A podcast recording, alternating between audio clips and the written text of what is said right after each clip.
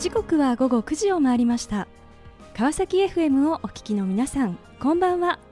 パーソナリティの森さやかです。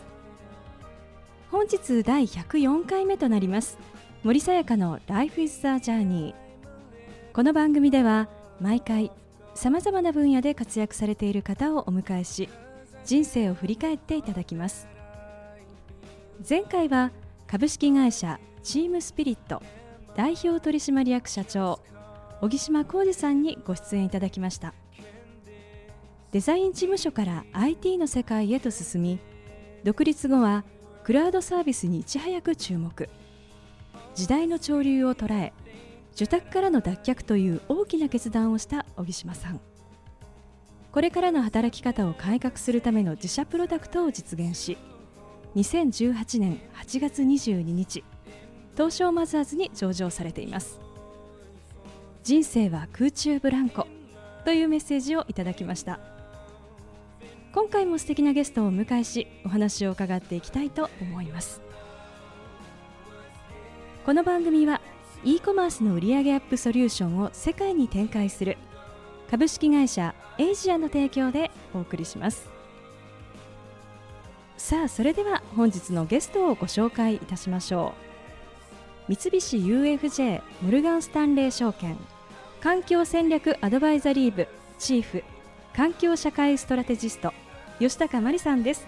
吉高さん、よろしくお願いいたします。よろしくお願いいたします。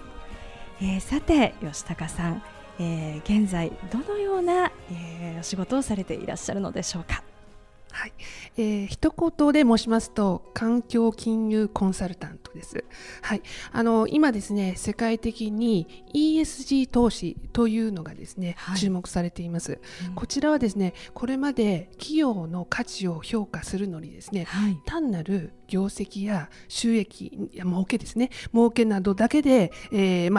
評価してきたんですけども、これからは ESG、E 環境、S ソーシャル社会課題、そして G、企業統治と言われる、コンプライアンスなどのいろいろな情報で企業を評価していくという、そういった流れがあるんですが、私はですね、そういった流れの中で企業や投資家様に対して海外の動きを踏まえてどのように対応していったらいいのかということをアドバイスしている仕事をしています。つまり企業に今求められている姿っていうのはどんなことになるんでしょうか。そうですね、やはり日本の企業の方はですね、これまで創業時でも非常に高い意思を持って創業されてるんですが、それは当たり前ですとしてですね、あまり情報として開示されてなかったんですね、でも今株主が、投資家ですね、がそういった情報を求めていると、その情報の開示が実は日本の方々はあまりお上手でないと、というところがあるのかと思います。そういったところでどうやって表示していったらいいのかというところが求められているということだと思います。環境社会、コンプライアンス、例えば今言われているCSR とは何が違うんでしょうか。そうですね、CSR 社会的責任ですね、企業の社会的責任というのは、どちらかというとですね、これまで、企業様が世の中にいいことしてますということの、活動の内容を、表示してたんですけれども、それだけではなくて本業を通じて、つまりビジネスをすることによってそういった世の中の環境課題や社会課題を解決しているんだというようなことが必要になってくるということなんですね。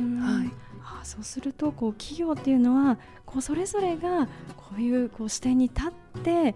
この社会課題というものに考え取り組んでいかなければいけないと。そうですね、そうでないと、それでビジネスをしていかないと生き残っていけない、そういったことを、投資家の方も見るようになってきたということなんです。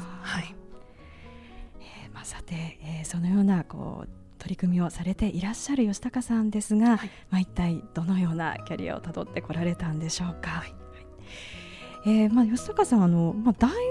時代ですね、もうどのような興味ですとか関心というのをもともとお持ちだったんでしょうか。そうですね、私自身ですね、実はあまり団体で群れるのが得意ではなくてですね、団体活動群れていることがなんかどうも苦手だったようで、基本的には何かの活動、クラブ活動してたわけではないんですね。ただひたすらですね、将来自分が何をやりたいか、何をしたいかっていうのをずっと考えてたような気がします。まあ、そういった面ではその私どもの時代、当時4大を出た女子はですね、もう就職がないと言われてたので、まあ、そういった面では法学部を選んで何かの資格を取るとかですね、まあ、その中でもまあ、国際問題なんかも興味があったので、国際法の、ゼミを取ったりとか、そういった、生活を送っていたんじゃないかなと思いますね。はい、こうそのような思いを胸にしてですね、最初に入られたのはどういった企業だったんでしょうか。先ほど申し上げたように、当時ですね、ほとんど4大卒の女性は就職がなかったんですね。受けられたとしても相当な倍率で、履歴書を出しても面接までほとんど行かなかった、そうなんです。ただ当時ですね、日本 IBM を中心とした IT 企業さんが多く、文系理系問わずに募集されてたので、それを応募しまして、きっかけとしてですね、最初 IT の企業に入っております。IT の世界に進まれたんですね。そうですね、とはいえですね、やはり当時はですね、女性といえばもう事務職に近い形で、セールスの事務職ということで、決して開発をしたりというようなポジションではなく、お茶組みですとかファイル整理もありといった、もう本当に一からやってたという感じですね。そして次にですね、吉高さんはどのように自分のキャリアというのを考えられて、その先に進んでいかれたんでしょうか。実はその会社、私が1期生というですね、ベンチャー企業だったんですね。で IBM と三菱商事が出資した企業だったんですけれども、もう2年目でですね、実は、ビジネスが危うくなってまいりまして、社内でも非常に不穏な雰囲気があってですね、でこのままどうするのかなとはいえ、一方で当時は転職は当たり前じゃなかったんです。まだトラバーユという雑誌がご存知ですかね、売ったぐらいで、すぐに転職は考えなかったんですけども、ただこのままいってしまうとですね、先行きが不安だったのでということで、実はご縁がありまして、外資系の投資銀行の日本事務所に転職することになりました。でこちらもですね、実は英語ができたわけではなくて、私とても国内でずっと育ってきたもんですから、ただですね、その最初の会社で、本当にコピー取りで、やってた時にもですね、なるべく PC の関連のですね、セミナーなど出て、そういったスキルを買っていただいて、入ったと。でその会社もですね、普通外資系ですと、一旦入ったポジションをずっと変えることができないんですけども、その会社を選んだ理由は、入ってから好きな仕事が見つけられたら移動してもいいよということがあったので、その会社に決めていました。じゃあそこの、外資系、投資銀行ということでお仕事をされていたということなんですね。そうですね、ただ私自身先ほど申し上げたように英語ができたわけではないので、その中でですね、だんだんとお客様もついて、日本ではそれなりに成績出てきたんですけども、このままこの仕事をやってていいのかなと思うようになったんですね。というのは私自身がやはりその仕事自身に本当にやりたかったかっていうと、そこまで考えて転職したわけではなかったというのもあります。あと一方でこのまま英語ができないと、この会社での、ステップアップもないだろうというところで、だんだんとですね、不安に思ってきたと。一方でもう一度転職しているので、次の転職の時は好きなことをしたいと思っていたので、自分で呪縛をかけてたような気がします。なのでそれが見つかるまではちゃんとこの会社で仕事をしようということで、目の前の仕事を一生懸命してたっていうのがあります。自分の好きなことですね、これを求めて次に進まれるということなんですが、その後のお話、大変気になります。後半も引き続きお話を伺っていきたいと思いますが、その前にここで1曲、吉高さんのリクエストソング、心に残る1曲をお届けしましょう。それでは吉高さん、曲紹介をお願いいたします。石井達也さんの花ひとひら。さあ、後半も引き続き三菱 UFJ モルガンスタンレー証券環境戦略アドバイザリー部チーフ環境社会ストラテジスト吉高真理さんにお話を伺っていきたいと思います。さて吉高さん、リクエストソングですね、石井達也、米米クラブのですね、石井達也の花ひとひらを選んでいただきましたが、なぜこの曲を選ばれたんでしょうか。はい、私もともと米米クラブのファンだったんですけど、はい、この曲はですね、ちょうど東北大震災の直前に作られた曲でして、で私自身後ほどお話ししますけど、ずっと途上国で、はい、クリーンエネルギーなどの事業に、お金が回るような仕組みを作りたいということを始めたんですけども、はい、それまでずっと途上国支援をメインにしてたんですが、はい、この時にですね、もうとても衝撃を受けて、やっぱりこれからやっぱり日本のために何かしたいなと思った時にこの曲を何度も聴いてたっていうのがありまして、今の私の今の仕事の変化の中ではとても重要な曲かなと思って選びました。はい、本当に心に残る一曲ということですね。はいはい、さて前半はIT 企業に入社をされ、その後外資系のですね、投資銀行に入られてというところまでお話をしていただきました。で好きなことが見つかるまでは動かないという、ご自身に呪縛をですね、かけていたという、吉高さんなんですが、その次にどう進まれたんでしょうか。はい、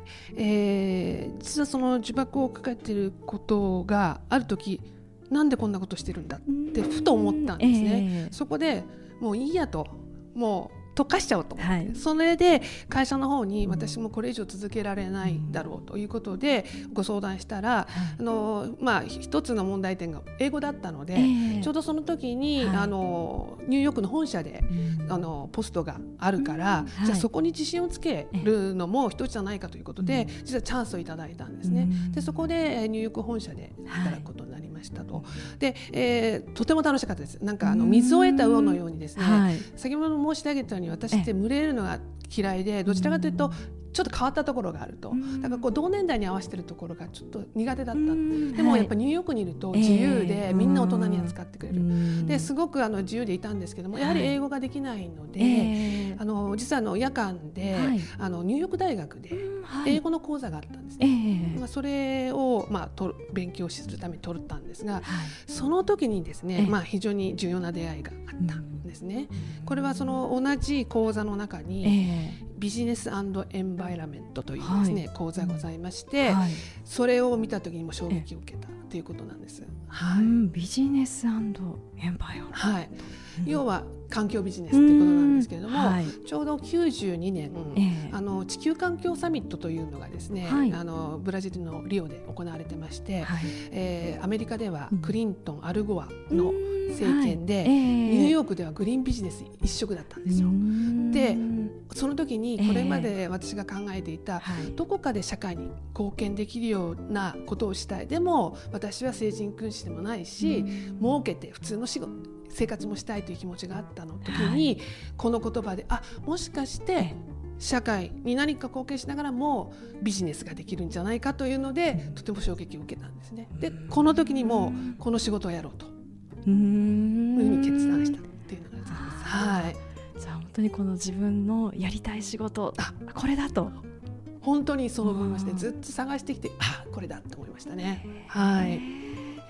その思いを胸にですね、そしてニューヨークでの生活を終え、今度は帰国をされるというタイミングになるということなんですね。でもうただ心は決めてたので、いろいろと情報収集しながら戻りまして、もうすぐにと思ったんですけども、やっぱり環境の知識がなければですね、環境ビジネスできないので、まず知識をつけたからと思いまして、日本で勉強しようと思ったんですが、当時環境のビジネス勉強する大学はなかったので、相談しましたら、やっぱり米国の方が進んでるよということで、そこで、実は米国に戻って環境ビジネスを大学院で勉強することにしたんですね。そうなんですね。唯一ミシガン大学でビジネススクールと環境スクールの、プログラムがありましてですね、そちらを収めまして、ビジネスをしようと考えたわけなんですよ、はい、ビジネススクールはこれ2年ですか？そうですね。で、私もビジネスの経験はあったので、はい、普通ですと同級生はみんな MBA とか言ってましたけど、はい、私の目的は違うので、はい、2年で両方の単位を取れるっていう自分でこう作り上げるようなプログラムができたので、はい、そういうふうにしました。でもこの2年というこう時を経てですね、はい、こう日本のこう環境ビジネスへのこの反応というのはどんなふうにこう変化していたんでしょうか？そうですね、まあ、私自身も2年間勉強したぐらいで専門家なんかになれないわけですよ、はい、で戻ってきて就職活動してもそんな就職先もなくてですね、まあ、要はですね、環境問題ってあらゆる、まあ職業にあるわけですね、はい、そこに、実はビジネスがあるっていうのを分かって、はい、じゃあ私が何ができるかって言ったら、まあ、元来の強みである金融に環境を持ってこようと思って、そういった仕事を考え始めたっていうのが帰ってからですね。はい、でもこうアメリカで自分のやりたいことをこう見つけられて、でもこう勉強もされてでいざとでも戻っても、まあ、なかなかこう仕事という意味ではなかなかこう見つかるのがこう難しいと、はい、そうですね。その時なんかどんなお気持ちだったんですか？いや何度か諦めようと思いました。派遣をやりながら、まあ、いろいろなそういった就職も試験もしましたけれども、ただやっぱり、自分で私費留学もして、はい、やりたいと思ったあの時の思いをどうしても諦めきれなくてですね、はい、それでそういった中でこの今のいる会社の、当時副社長の方とお会いして、はい、こういう環境ビジネスのアイデアがあるんだけども、やれないだろうかということでご相談したら、はい、ちょうどですね、ぜひというようなことでお話があったのがもう本当に最後のチャンスだったんじゃないかなと思いますね、その時は、はい、やっぱりこれはやり続けて、まあ、こうやりたいという思いがあって、はい、そこに取り組み続けたからこそのこう出会い。そうですね、思い続けてなおかつ発信し続けないと出会いってないんじゃないかなと思うんですよ、はい、だからやりたいことは思ってても口に出さなければ伝わらないので、そこによってネットワークができ紹介してくれる人が出てくると、そこが大事なんじゃないかなと思いますね。はい、まあ、そしてこのまあ今ですね、はい、このまあ証券会社という中で、はい、この環境ビジネスというものを立ち上げると、はい、でこの証券会社ってそもそもどういうこうお仕事ですか？はい、まあ、証券会社は基本的には企業の方々が必要な資金を調達するためのお手伝いをしていると、つまり企業活動の、まあ、資金の、まあ、いろいろなアドバイスをしているんですけれども、私がその時にご提案した環境ビジネスというのは、要は世の中に見えない環境価値を見えるようにして、それにお金の価値をつけて取引ができるようなことができるんじゃないかという、それは まさにですね、証券会社そのものの本業を通じた社会貢献活動、はい、つまり、まあ、私が今、皆さんにアドバイスしている、はい、環境にいいことをやりながら儲けるビジネスを作るっていうことだったんですね。でそれを、まあ、その当時の副社長が、はい、まあ、気に入ってくださったということなんですね。でもこう証券会社の中でこういう新しいですね、はい、こうビジネスを立ち上げるって相当苦労されたんじゃないかなと。そうなんですよ。その時はですね、はい、副社長に言われて、いやこれ絶対やっていくからみたいなことを言われたんですけど、はい、入ってみたら同好会のなんか活動みたいなことを言われることもあったりして、いろんな部署に行ってもですね、そんな時間はないみたいな、はい、ご理解も得られなかったかと、も本当に長かったですね、そういったことではですね。ただそういう時に、まあ、その時の上司とやってたのは、はい、外部の方を巻き込んだっていうことですね。外部に我々のやってることをご理解いただいて、はい、今度外部の方が、はい、まあ、要は社内の別の部署の方に話してくださるようなことがあると、あれお客様とかからそんないいことやってるのっていうことを知らない場合があるわけですよね、はい、それが実は巻き込み力なんじゃないかと思うんですよ。はい、そこでこう気づいていくわけですね。そうですね、まあ、時間かかりましたけどもね。はい、そんな吉高さんですが、はい、実はこの、環境ビジネスのですね、はい、この取り組みとともに、実は今慶応義塾大学ですね、はいはい、大学院で、講師もされていらっしゃるということなんですが、はい、どのようなことを教えていらっしゃるんでしょうか。はい、こちらはですね、社会起業家を育てる社会イノベーターコースというのがあるんですが、その中で環境ビジネスデザインという講義をしています、はい、もう10年目になりますけれども、はい、こちらではですね、要はどうやって環境ビジネスを立ち上げるか、それはですね、企業内でもいいですし、よく言われます社内起業家でもいいですし、はい、新たに1位から自分たちで起業する場合も含めてですね、単なるビジネスの環境ビジネスのアイデアだけではなく、資金調達ですとか、はい、いろいった側面から、はい、最後には学生にプレゼンをしてもらうということもしておりますですね。はい。